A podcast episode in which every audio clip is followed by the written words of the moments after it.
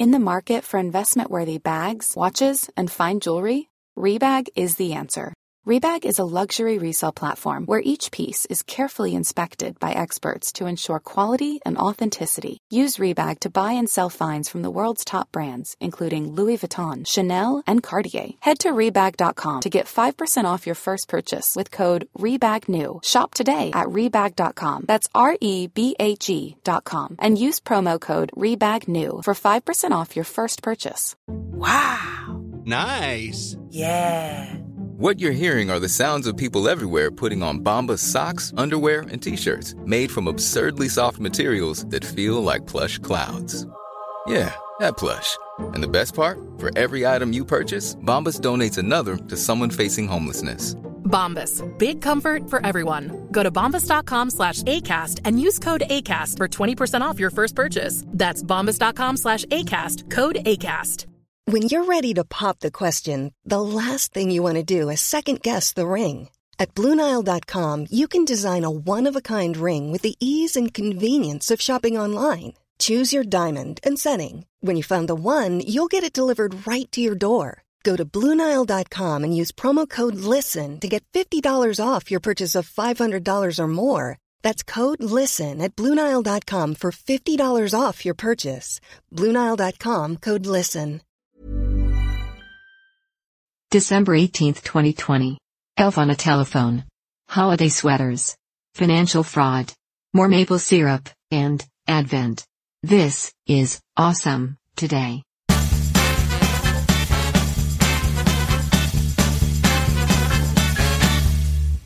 Awesome Today is a daily show, even though it technically isn't every day. It is barely edited and sometimes offensive. It is a good show. Some might even call it awesome. If you are friends with someone who doesn't think this show is awesome, you deserve better friends. Hello. Hello. It's Friday. Friday. I love Friday. I love Friday. I love Friday. Because this is weird. It's weird to admit this out loud. I think it's true for a lot of people. It's been true for me for a lot of days in my life. I feel less conflicted about screwing around on Friday than I do on Saturday. I actually really relate to that. I know what you're saying. When I was, at least part of this was shaped by when I was coaching, because... Yes, that's true. Friday was, we got, when it was a home game, we got half the day off Friday.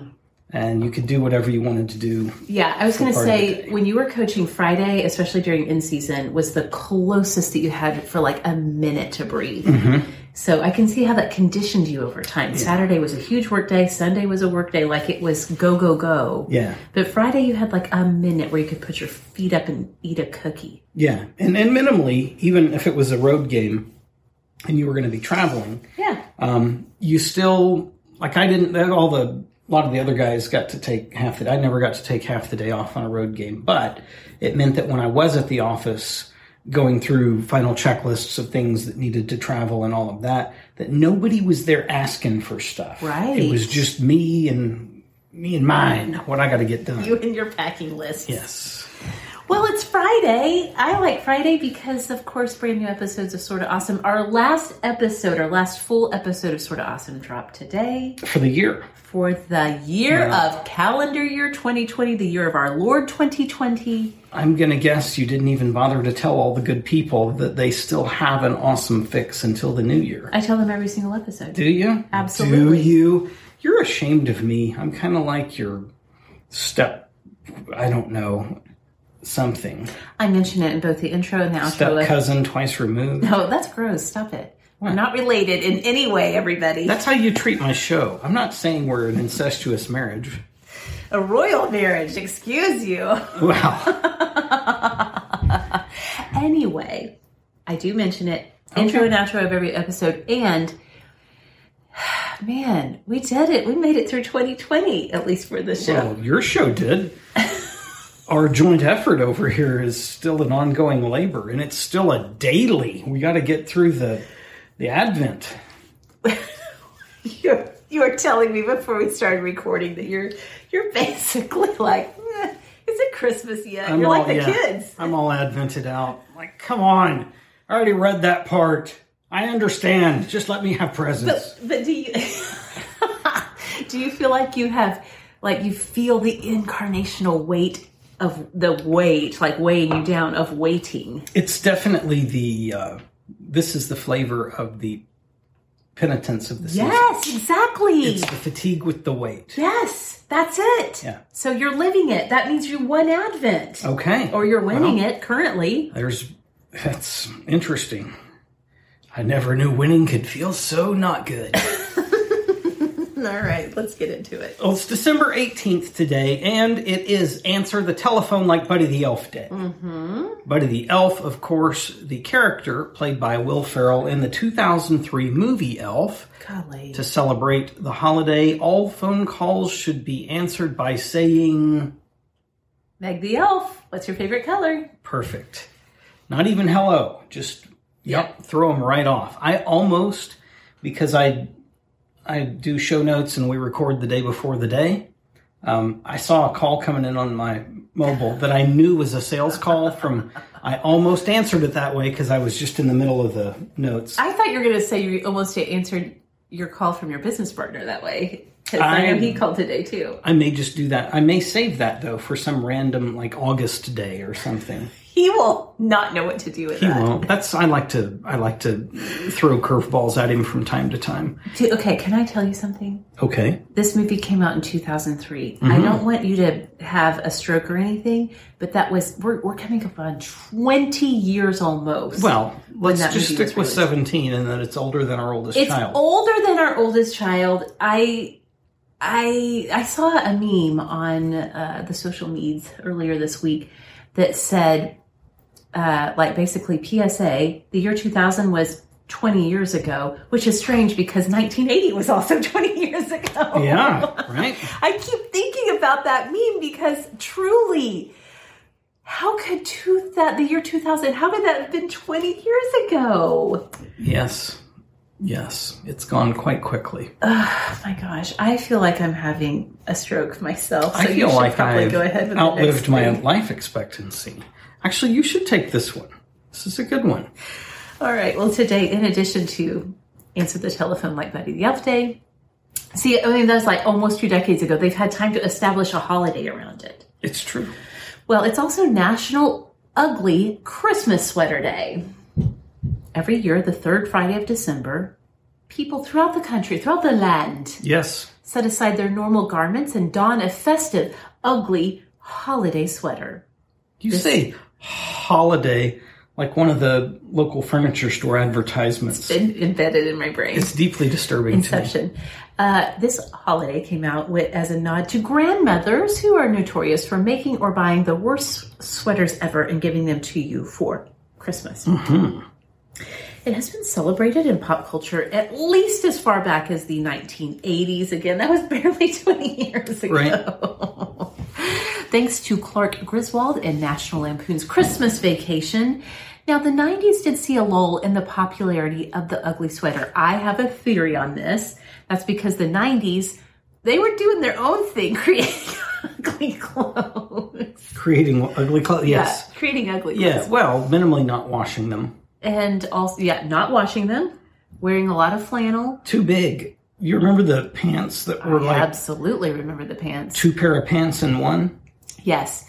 But I would say that a lot of the sweaters I remember from the 90s were ugly enough to be their own. They could create their own ugly sweater holiday. I remember as a youth taking a trip to Burlington Coat Factory during the Christmas, well, colder, let's just call it cooler weather era. I don't know if it was November, December. And purchasing a knit sweater that had random patches of pleather sewn onto it. Not like elbows, not like I was a Harvard professor or something. No, just like here's a trapezoid of leather sewn on the one pack and then somewhere else. And it was calico. It was white, black, and tan. It was truly hideous. I hate it, but I mean, that's what I mean to say, that the 90s, they were doing their own job. Yeah. They were just like, let's generate a bunch of ugly sweaters. Hey, you like ugly? We got ugly. Yep. I say that as a person who fully lived adolescence in the 90s. Mm-hmm. Like I lived that life, that ugly sweater life. In the early 2000s, however, 2 men from Vancouver threw the first official tacky holiday sweater party, doing so to raise money for their friend's cancer treatment. There are good people in this world. There are, even if they are Canadians. Especially if they're Canadians. From this noble effort, the popularity of such parties skyrocketed. In 2013, uglychristmassweater.com was founded, bringing even further momentum to mainstream popularity. So go ahead, while you're at it today, put on your ugliest sweater. Even better if it's an ugly Christmas sweater. Yeah. Even if you're Jewish, you could wear an ugly Christmas sweater and be like, this is how much I disrespect Christmas. Mm. So you're included. There's no exclusion here. Most of my Jewish friends don't disrespect Christmas. They just, But they could. Don't celebrate. The option's open. Especially if you want to put on an ugly Christmas sweater. Right? That's honestly a case of reverse religiosism, because if one of us were to wear an anti-Hanukkah sweater, we'd... It's basically be canceled from all of society. Not that I ever would. Not that I want to. I'm just saying. Case. Don't do it. It's a double standard. Okay. It all is. Right. You can't. Don't mess with the Jews, okay? You have your own internal conflict going on. I do. I have the heritage. Yes. I do. Okay. Well, minimally share a picture of one on your social media. Yeah, because there's probably not going to be a lot of ugly Christmas sweater parties. So I know. Find a picture, post it. Hashtag it, do the things, and celebrate that way. Make your own ugly Christmas face mask. Yeah, well, that too. Yeah, good idea. Yeah. Can you conjure an image of one that you would identify as ugly and hideous and inappropriate in any way, and how would you describe it? Then it's of the Christmas variety? Yeah, holiday, yeah. I feel like Walmart through the years has put out their fair share, and I feel like Walmart takes what could be a reasonable sweater and they add something to it to make it super tacky. It's like they're compelled to do it. Yeah. And so in my mind, I'm envisioning a red sweater that has bad shade of red too. Right? Oh, the worst shade of red. And it has like Christmas, like a string of Christmas lights on it, and the lights light up. There's like like actual flashing. That's the thing. I particularly dislike the ones that have something three-dimensional sewn off of them, like maybe poofy antlers that kind of come off, or a nose that protrudes. I hate it. But I have one worse/better that I saw. You know, the Christmas ornament balls that are, of course, the historic ornament, right? I saw a sweater that had two of those on it, and then in gorgeous calligraphy it said balls on it, and I thought, that's mine. If we have a party to go to after quarantine, I want that. Even if it's in the middle of the summer, I want that. Well, when you said that, of course, it brought to mind the classic Saturday Night Live skit that's probably also like 20 years old, Sweaty Balls. Mm-hmm. Alec Baldwin. That was masterful. I would say it was Alec Baldwin, Molly Shannon, and maybe Sherry O'Terry was the other, or Anna Gasteyer. Could have been Anna. I think it may have been Anna, but it's been a while. Yeah. Anyway. You should go check that out. That's solid. That's still funny. It holds up over time. It really does. That's true comedy when it lasts like that. Yes. Well, if it's your birthday today, you share it with Steven Spielberg.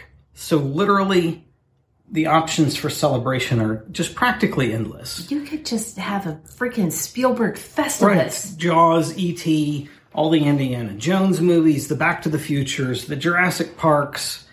My word, if you want to get a little bit more severe about it, you've got Schindler's List, Saving Private Ryan. Yeah. Mm-hmm. It's really any way you want to go. Schindler's List. I was thinking that when you and I talked about this point in the notes earlier, but I didn't say it because I didn't want to be a Debbie Downer. But yeah. Have you ever watched it? No. Any of it? It sounds terrible. I mean, not terrible. I mean... I don't like to talk and think about the Holocaust. I'm sorry. Yeah, well, hey, agreed. I think I have seen cumulatively 20 minutes of it maybe, and I couldn't. It's rough stuff. I couldn't do it. But I'm sure powerfully made. Yes. So, yeah. So. All right. Well, shall I take this one? Please do. In 1912, there was a discovery made. It was thought to be the missing evolutionary link, the missing link, the story, the mythical missing link between ape and man, the Piltdown man discovered in Sussex, England, of all places. All places. It is, in fact, the cradle of society or something. The cradle of man? I don't know. Literally not right. The Isle of Man is over there in that region. Why couldn't it be the cradle of man? The cradle of civilization, you may recall, is in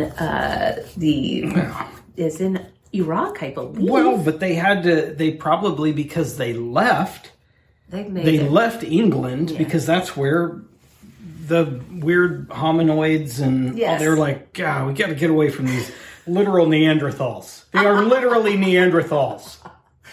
And also, it's cold and damp up here. You have anything drier, warmer? Yes. Where can we get to? Well, it was later confirmed, unfortunately, to be a fraud made up of skull parts from humans and an orangutan. Oranguten. That's how the Germans would not pronounce it. Look, this is a little bit of a diversion. Okay. I watched a TikTok today. And they said Oranguten? No, they did not. I found myself on light conspiracy theory TikTok, where it's like people that are just like lightly dabbling in conspiracy theories. This one was about the fact that there has never, to this day, been a complete skeleton, actual skeleton of a T-Rex put together, Tyrannosaurus Rex. You like how I said that in case anyone was unclear with it. Right, yes, because we don't want to be confused with the transcendental Rex. That's a different Rex altogether. So this guy, and apparently this is a sort of internet, there's a subculture theory around this. The fact that an entire complete T-Rex skeleton has never been put together, they base the skeleton around the skull itself. He's like, it's actually not what we would consider to be a dinosaur T-Rex. It's a dragon. And then he goes on to theorize that dragons, as flighted, what would you call that? Beings, reptiles would have had hollow bones. Yes. The hollow bones would not have held up to this, the fossilization process. Unless they landed in amber. That's true. But that'd take a huge amount of tree sap. Yeah, a lot of tree sap.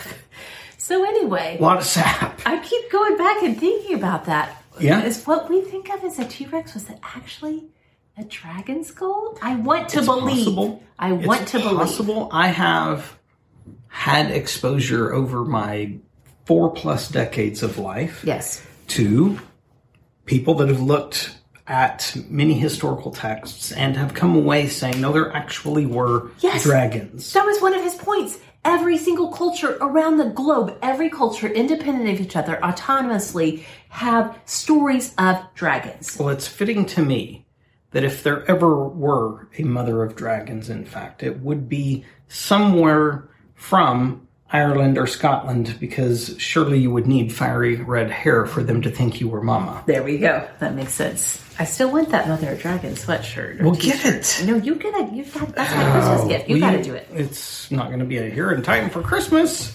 Woohoo! Winning. I am the worst. You either get it in November or in January. But it's so true. You are the absolute pinnacle person who cannot. If you have a gift in hand, it cannot wait. Can't wait. You're so excited. I would call you to the kitchen as I cut the box open. Come here. You got to see this. So here's a story, and this is not making fun of anybody by any means. Okay. It reminds me, I coached with a guy. I coached with a lot of guys, actually. And predominantly, I don't think I coached with any gals. No, you did that. But I coached with a specific guy. He was the second generation. His dad had been an epic figure in coaching. And he told a story, I think it was while he was coaching at Michigan State. They had a nose guard that had Tourette's. Oh. And nobody faulted this guy for the things that he struggled with. But, I mean, you can't deny the humor sometimes just in life how things play out. Yes. And yeah, he'd commented, more than one occasion, he'd go into a fit and they'd have to ask him to leave the meeting room because it wasn't going to stop. Yeah. And he wasn't in trouble or they weren't punishing him. It's just like, hey, you go on out in the hall and finish up with what you got to get done there. And he's does his thing. But they said very fascinatingly, because of the disorder, one of the things about him is that he could not he could not be in the center of something physically. Oh. And so he couldn't stand in the doorway to a room. He had to either be in or out and would get... He'd get so agitated, and he was a big, he's a hulk of a guy. Yeah. He'd get so agitated, he'd really disrupt humanity to force his way in so he wouldn't be stuck in that place that his mind wouldn't let him be. And likewise, there's a head-up nose guard position where you'd line up perfectly centered on the offensive lineman who's snapping the ball, the center. Mm-hmm. He couldn't do it. Yeah. This guy I coached with even still had film of the guy trying. He just couldn't do it. And I mean, even this guy laughed about it. Nobody's laughing at him. It's just a fascinating thing. And that's how I am with Christmas. I can't make myself do, I guess I have Christmas Tourette's. I don't know. I can't do the gift on the day. It's before, after, but never on. If our children open gifts on Christmas Day, it is solely because I myself have picked them out. You don't even know what it is. And quite purposefully. Yes. I have disinvolved myself roughly around the time of Thanksgiving until January. I don't even know what the kids are getting. I'm just like, I can't look, you do it. I can't stop. Last year we deviated a little. We got the kids a Nintendo Switch. Yes. It arrived on December 12th. Yeah, and they got it on December 12th. They were at school, and I literally installed it and played it for an hour to make sure it worked. And then they came home to it. Yes. Yeah. Oh, my goodness. Hey, speaking of Christmas, how about this next one? No, we skipped it with a Grinch. Oh, yeah. You take that. Or do you want me to? Well, I'll go ahead and do it. In 1966, the popular Dr. Seuss book, How the Grinch Stole Christmas, is made into an animated television special and shown for the first time on television. It is, in fact, narrated by horror movie star Boris Karloff. Yeah. I thought for years it was Vincent Price who also, he did the voice on Thriller. Yeah, he was voices, but Karloff was the actual... Yeah. Actor, yes. Yeah. Yes. So either one's perfect. Exactly. Did they ever team up? If they ever teamed up, it'd be a major thing. Battle of the Freaky Voices. Yeah. That was 1966. The twins love the story of the Grinch. They love the modern incarnations, the Jim Carrey version, the more recent Benedict Cumberbatch version. I think they love that Jim Carrey version the most. He is a very... evocative. Yes, especially for a child. Yes. He's basically a grown child. Yes, basically. So... Okay, so 1987, and I'll mispronounce this guy's name. It's Ivan, it's either Boesky or Boesky. He's an interesting dude. He's a bit of a poser, right? And I don't think that's too hateful to say. He's a bit of a poser. He married into a family of insane wealth. Okay, and it was with the family money that he instituted his participation in Wall Street. Okay. Was doing some merger and acquisition stuff, but oddly, now remember, this is the 80s. This is the mid to late 80s. Mm-hmm. He has this just odd ability that literally days before a major merger or acquisition goes through that he takes a very irresponsibly large position and is always on the right side of things. Uh-huh. So you know what's happening, right? He ends up being even the cover photo of a few magazines for what he's done, but he's plainly cheating the system, but so is everyone else back then. Sure. Insider trading, I think, was more common than not. Okay. And it was known. It wasn't enforced well. But at some point, finally, the SEC was like, hey, I guess we got to actually start doing something here. And so they'd gotten involved, but I don't really think they were interested in Ivan. Okay. His disguise, if you will, was so piss poor. It was sad. It was embarrassing that went on. And so they picked him up because it was easy, but they flipped him and ultimately used him in cooperation to lead to the downfall of Michael Milken. Now, all of this may sound like gibberish, and if you have no interest in or fascination in what the corruption that goes on within financial services, today, yesterday, whenever, then skip ahead. But if that's something that you're interested in, both of those names, if you just look up Michael Milken, he's who they were ultimately after. When you really begin to grasp what he pulled off, it's pretty astounding. In my mind, I have lodged in my memory somewhere, and I could be totally wrong because I don't know that much about financial services industry. But when I hear the name Michael Milken, I think of the junk bonds. Yes, that's exactly right. Oh my gosh. That's exactly right. Junk bonds, which is a really a sad name. They aren't junk. It's not like it's a fake security. They are, a bond is a loan.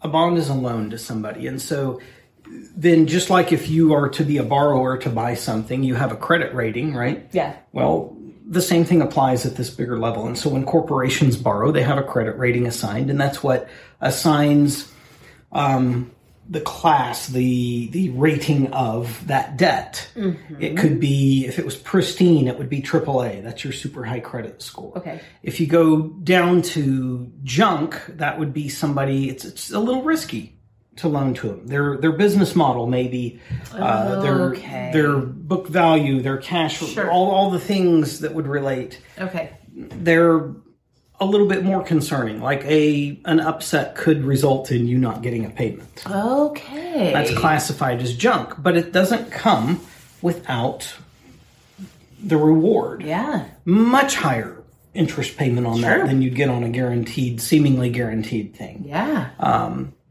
And there always has been. Junk bonds are very old. Yeah. Very old. It's not a new concept. But that's all, neither here nor there, or both here and there, one or the other. Milken was the junk bond guru. Okay. Now, he did a lot of shady stuff. But yeah, you may think all this sucks. So I'll just let you go look it up.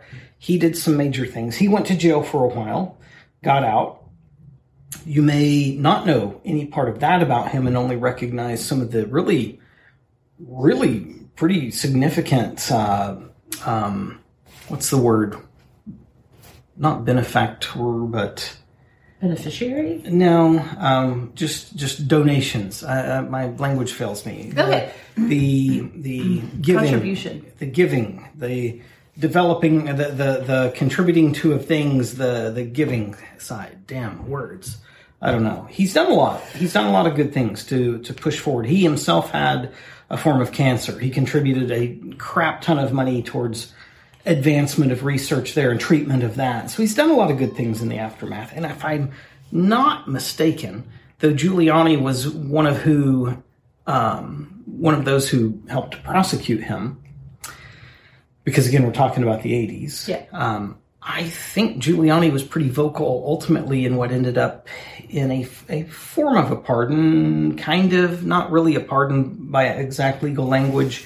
They did not reinstate his securities license, but gave him finally the opportunity to retest for it. Okay. But even that's, I didn't read far enough to know how all that panned out. I know that came into question because it certainly seemed like for a lot of the years that he shouldn't have had anything to do with securities, that maybe in a three degrees of Kevin Bacon influence that he was still working with some of the major Wall Street firms. And hey, when you're that sharp, when you understand how things work, you bet. I don't fault him at all for that. Well, honestly, I don't fault him at all for doing everything that nobody was prosecuting. Okay. Yeah.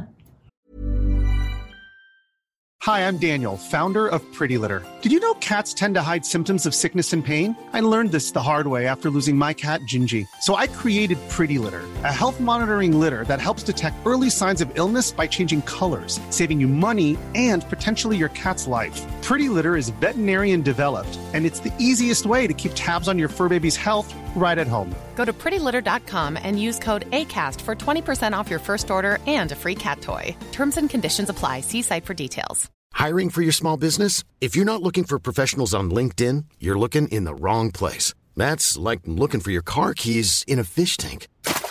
LinkedIn helps you hire professionals you can't find anywhere else, even those who aren't actively searching for a new job but might be open to the perfect role. In a given month, over 70% of LinkedIn users don't even visit other leading job sites. So start looking in the right place. With LinkedIn, you can hire professionals like a professional. Post your free job on linkedin.com/people today. Mixed reports come out on him. Some indicate that he pushed the boundaries way too far. Other reports indicate He himself personally never did, but he did show other people how to. Okay. Well. So, that's a whole bunch, right? Yeah. Go check it out if you need more info on him. Do you want this or do you want me to take this? You'll go for it because we got Advent coming up around the corner. And you're going to have to carry the load on that. Well, 2012. Yes. 2012. So yesterday we talked about it being Maple Syrup Day. Mm-hmm. Well, 2012, today, arrests are made in Quebec for a multi-million-dollar maple syrup theft. Maple syrup theft? The Great Canadian Maple Syrup Heist. What? Yeah. How? Well, indeed how. It was a months-long... I think this maybe is a difference, perhaps, between Canadian thieves versus U.S. thieves. They were patient. That's the biggest difference. Over months. I think it surpassed a year, maybe came close to 2 years even.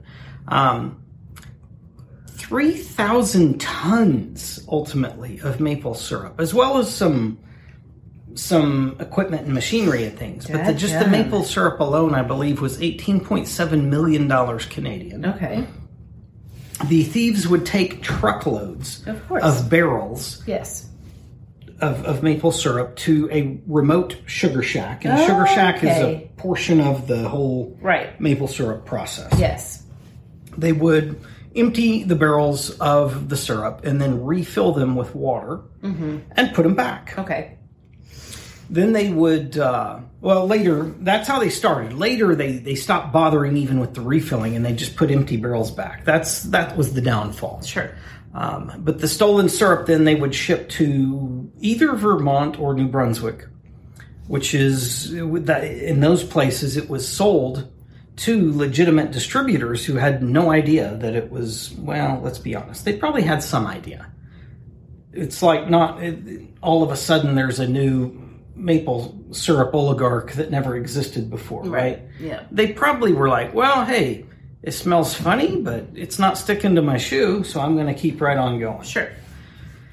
So this theft was discovered ultimately when an inspector went to climb a stack of barrels that should have been full, but they were empty, and he nearly went ass over tea kettle on the whole thing because the empty barrels shifted under just his own body weight. Yep. And over the course of today and tomorrow, 17, I think, people were arrested, 5 ultimately convicted.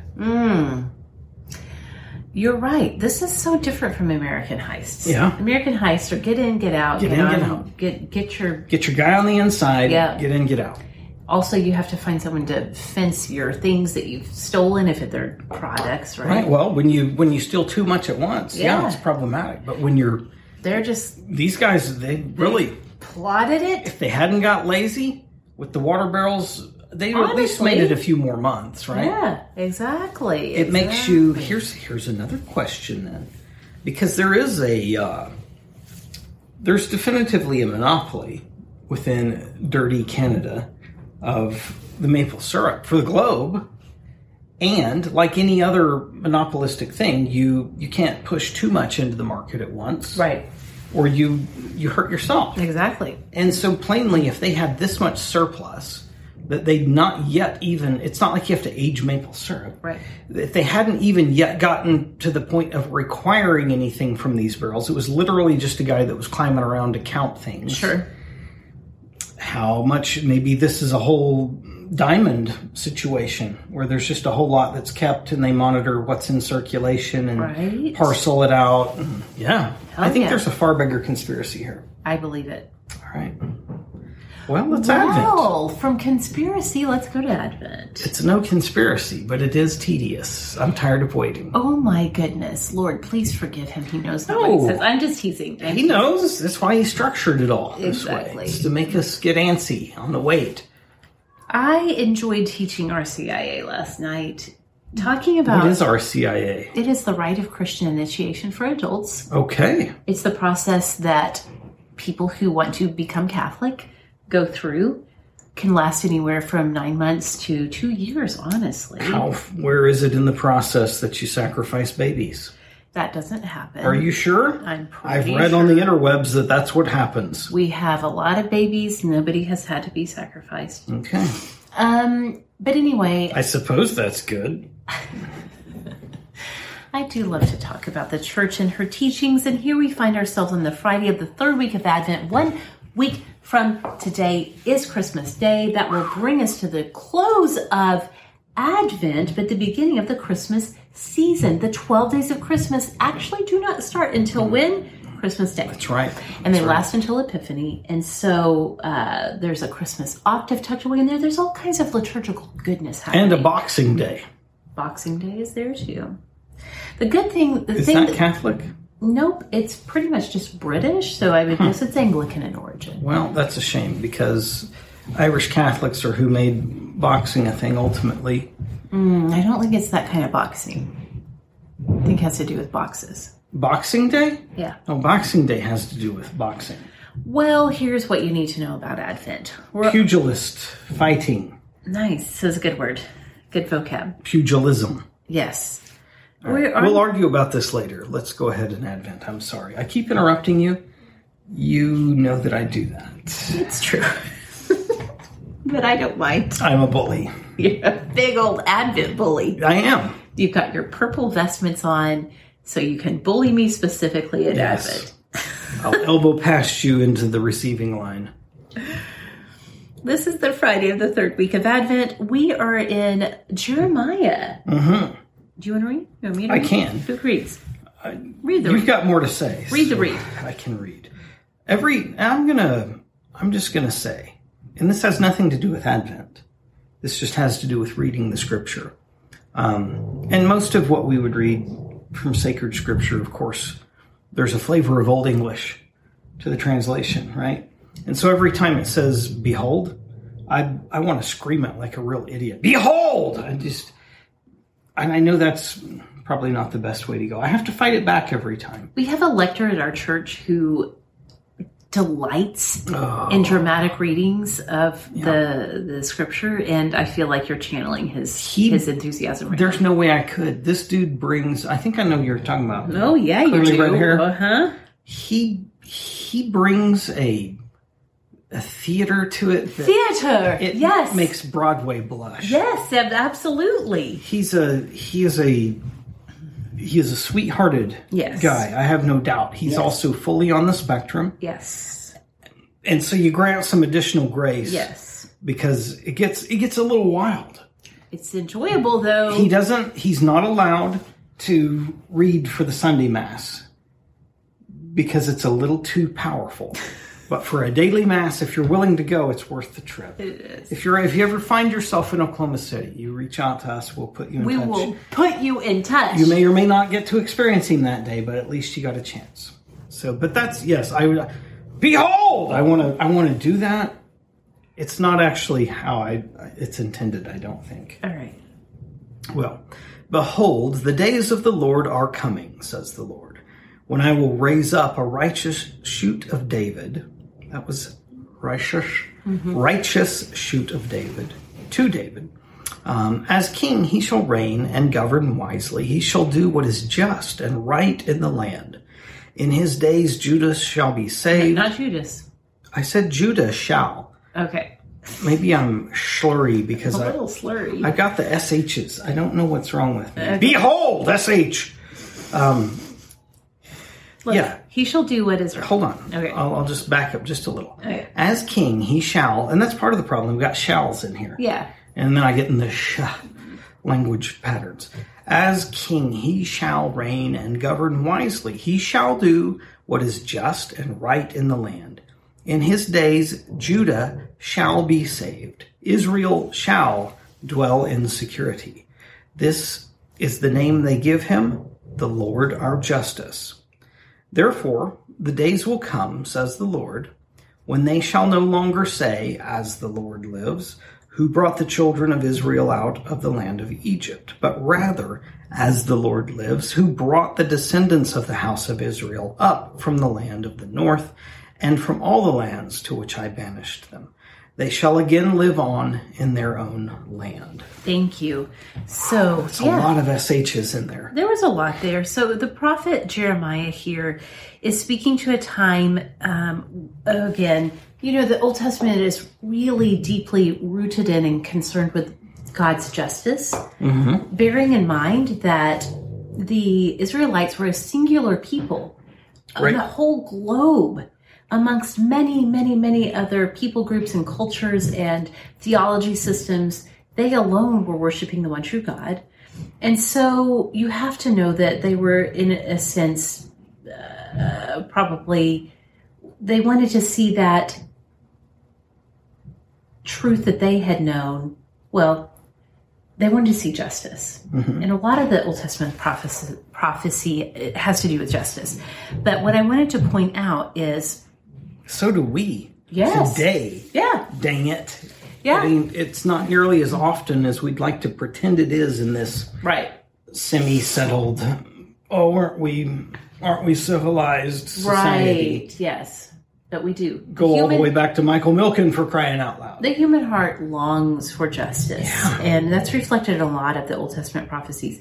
But so we see, you know, you talk about this a lot, and it's so important to remember the scripture is one long sentence. It's a story of God's plan of salvation for his people from beginning to end.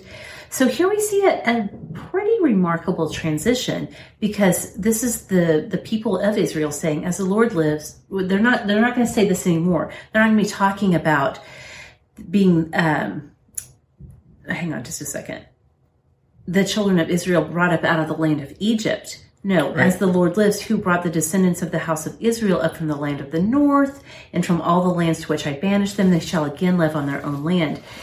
Walk through history. There was the freeing from slavery to Egypt, which they were led out of, right? Spent time in the wilderness, went to the promised land, and they would have probably assumed by prophecy that it was very probable that King David was in fact the Messiah. Yeah. He wasn't. Right. Prophecy. Yeah. All things pointing towards that. But it was, some of that was current day as well. Yeah. And then after the Davidic dynasty had ceased to exist, there was a period where the Jews were then scattered across. And this is what it's talking to. It's talking to bringing them back from the scattering and restoring them. Exactly. Yes. Bringing them in from the scattering at the hands of the Babylonians. And this also, in a sense, looks ahead to the scattering, the Jewish diaspora that happens after Christ comes. Diaspora, I believe, is the better pronunciation of that word. And that the Jewish people are scattered. They're scattered to the far regions of Europe. They're scattered to Central Europe.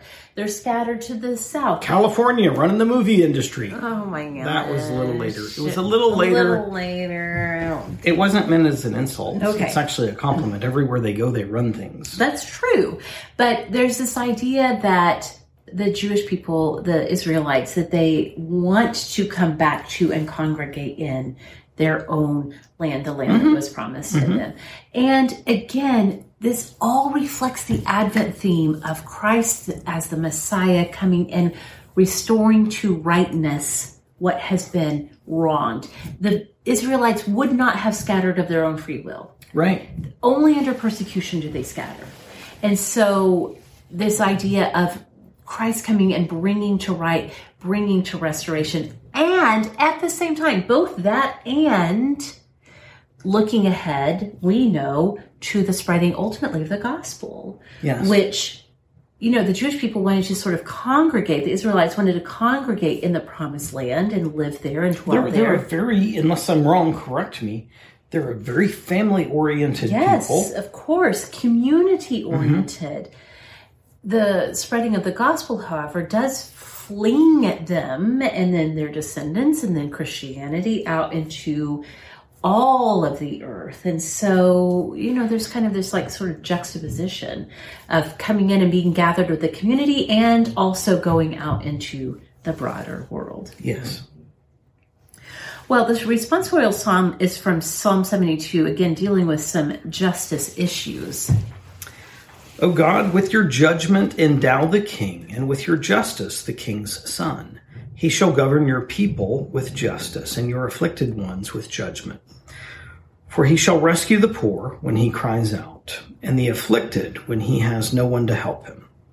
He shall have pity for the lowly and the poor. The lives of the poor he shall save. Blessed be the Lord, the God of Israel, who alone does wondrous deeds. And blessed forever be his glorious name. May the whole earth be filled with his glory. And I think that the response, in a very subtle way, reminds us that God has always been a God who's interested in the marginalized and the afflicted. And again, especially if you think about this in juxtaposition to the other cultures of the time. If you look at Greek theology, sure, Roman theology, any other theological system, the gods favor those who are prosperous, who are wealthy, who are privileged in a sense on their own.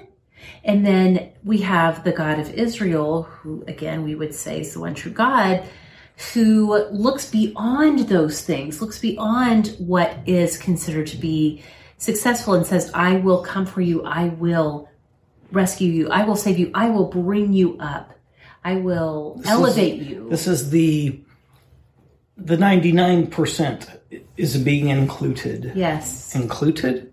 With a T? I don't feel like that's accurate. It's fine. Included, maybe with a D. Mm-hmm. And not to crap on the 1%, just the reality that within that realm, when you live in a fashion that doesn't require dependence, it's much more difficult mm-hmm. to find your way into that right relationship. Exactly. Well, the gospel takes us to St. Matthew. This is chapter 1. This is Matthew's version of the birth of Jesus. A little different from the St. Luke telling of it, which we are mostly familiar with, but here's the Matthew version. This is how the birth of Jesus Christ came about. When his mother Mary was betrothed to Joseph, but before they lived together, because betrothal was a thing, right? Mm-hmm. She was found with child through the Holy Spirit. Joseph, her husband, since he was a righteous man, yet unwilling to expose her to shame, decided to divorce her quietly. Such was his intention when behold, right? Because mm-hmm. how can you not say that? Yes. The angel of the Lord appeared to him in a dream and said, Joseph, son of David, do not be afraid to take Mary, your wife, into your home, for it is through the Holy Spirit that this child has been conceived in her. She'll bear a son, and you are to name him Jesus, because he will save his people from their sins.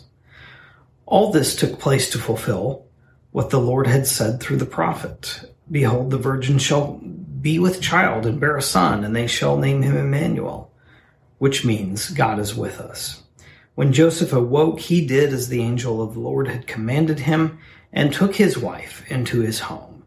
He had no relations with her until she bore a son, and he named him Jesus.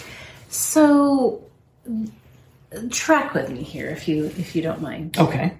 The earlier readings are really, they draw out themes of justice. Mm-hmm. Joseph, St. Joseph, as we may call him, would have been justified. There would have been justice in the law of him turning Mary away. Even having her killed. Even having her killed, exactly. That would have been considered justice. Mm-hmm. However, this is one of those bridge moments that we see as we move from the law into the new covenant. Not that the law is done away, but the law becomes fulfilled in Christ, the person. And so we have this idea that from the beginning, God is beginning to reveal to his people a new idea of justice. And in this moment, he sends his angel to Joseph so that in a dream, he can understand, mm-hmm. oh, I'm not going to do that. It's like everything in our culture and everything I've been taught and learned says I can do this about this Mary situation, but God is doing a new thing. This is the beginning of the new covenant, in a sense. Because whereas before Mary would have been held accountable, and again, even her life could have been ended legally under the law, mm-hmm. God is doing a new thing. It's a new path to justice, and it comes through the person of Christ. Now there's a literal beyond boatload, multiple, like perhaps a fleet load of stuff theologically around this. Do you want to go there or just rest where we're at? I think let's rest where we are. Okay. Very well. I will try to not say it then. You try to save it till Christmas morning? No, it's no longer as impactful then. Maybe January.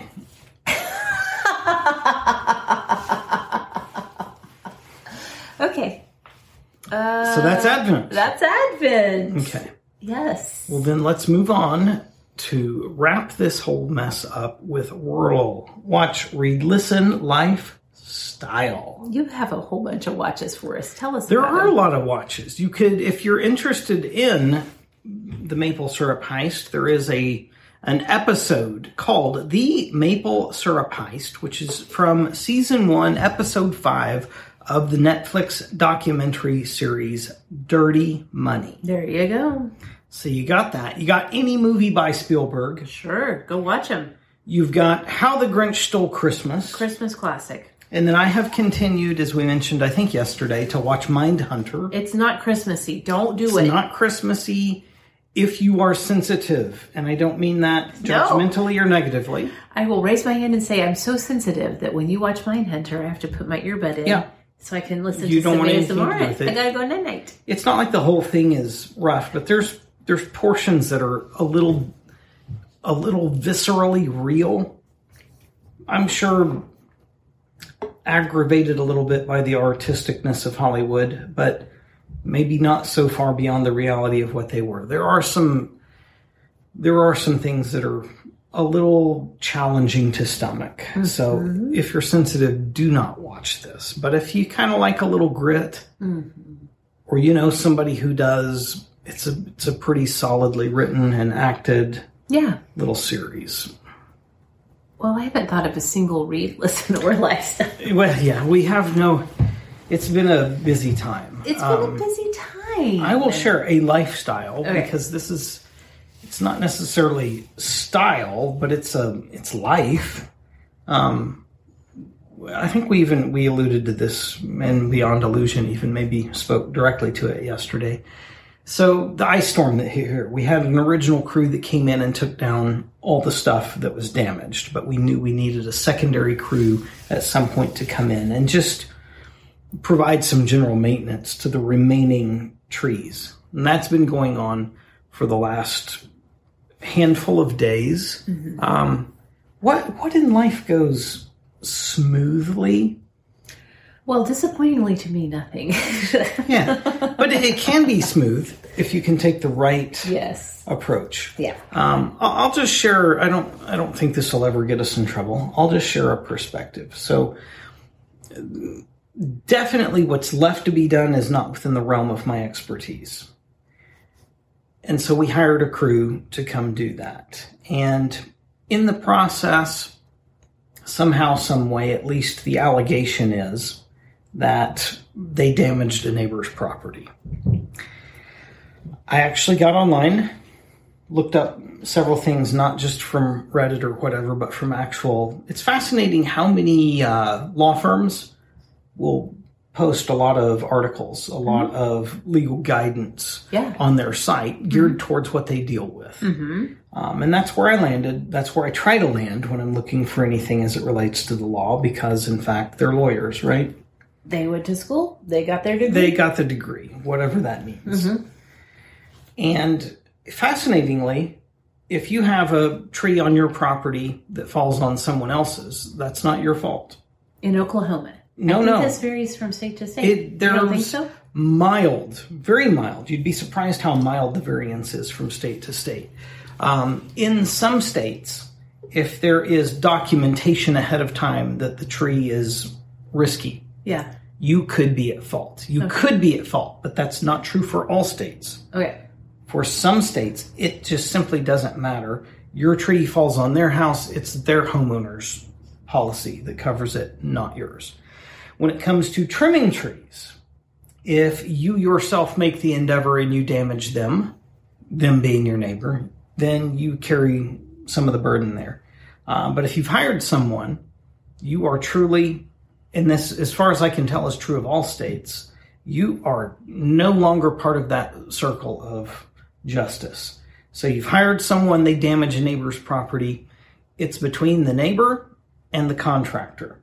And should the contractor not be able to handle that for whatever reason, it's solely on the neighbor and their homeowner's policy, whatever they can work out there, but you are not at fault. And we've had one of these incidences that were incidences. Is that right? Yeah. And indices. I don't know. We've had a flavor of this going on and have done our best to just stay outside.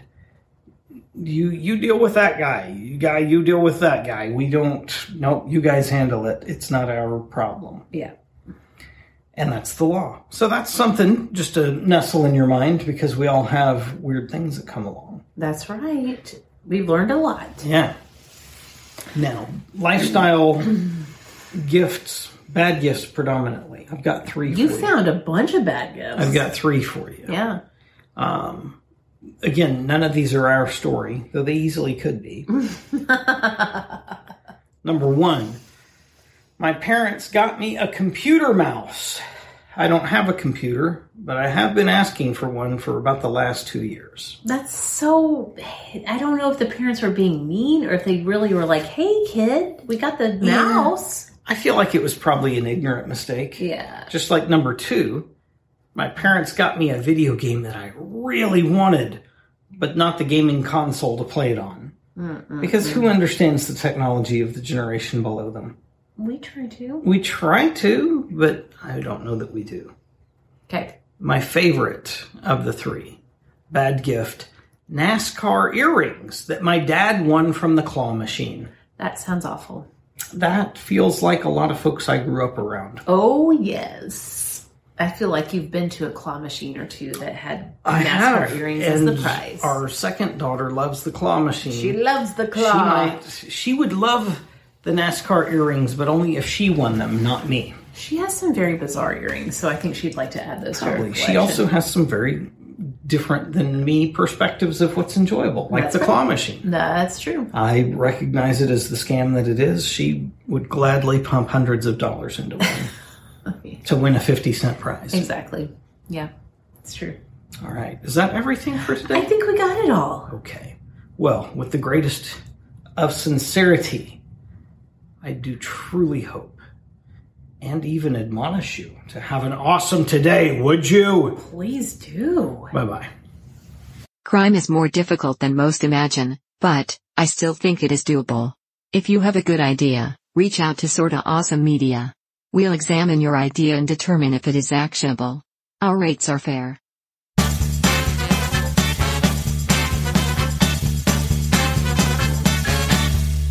Find Awesome Today and Sorta Awesome Media on Facebook, Instagram, YouTube, TikTok, and literally everywhere podcasts are found.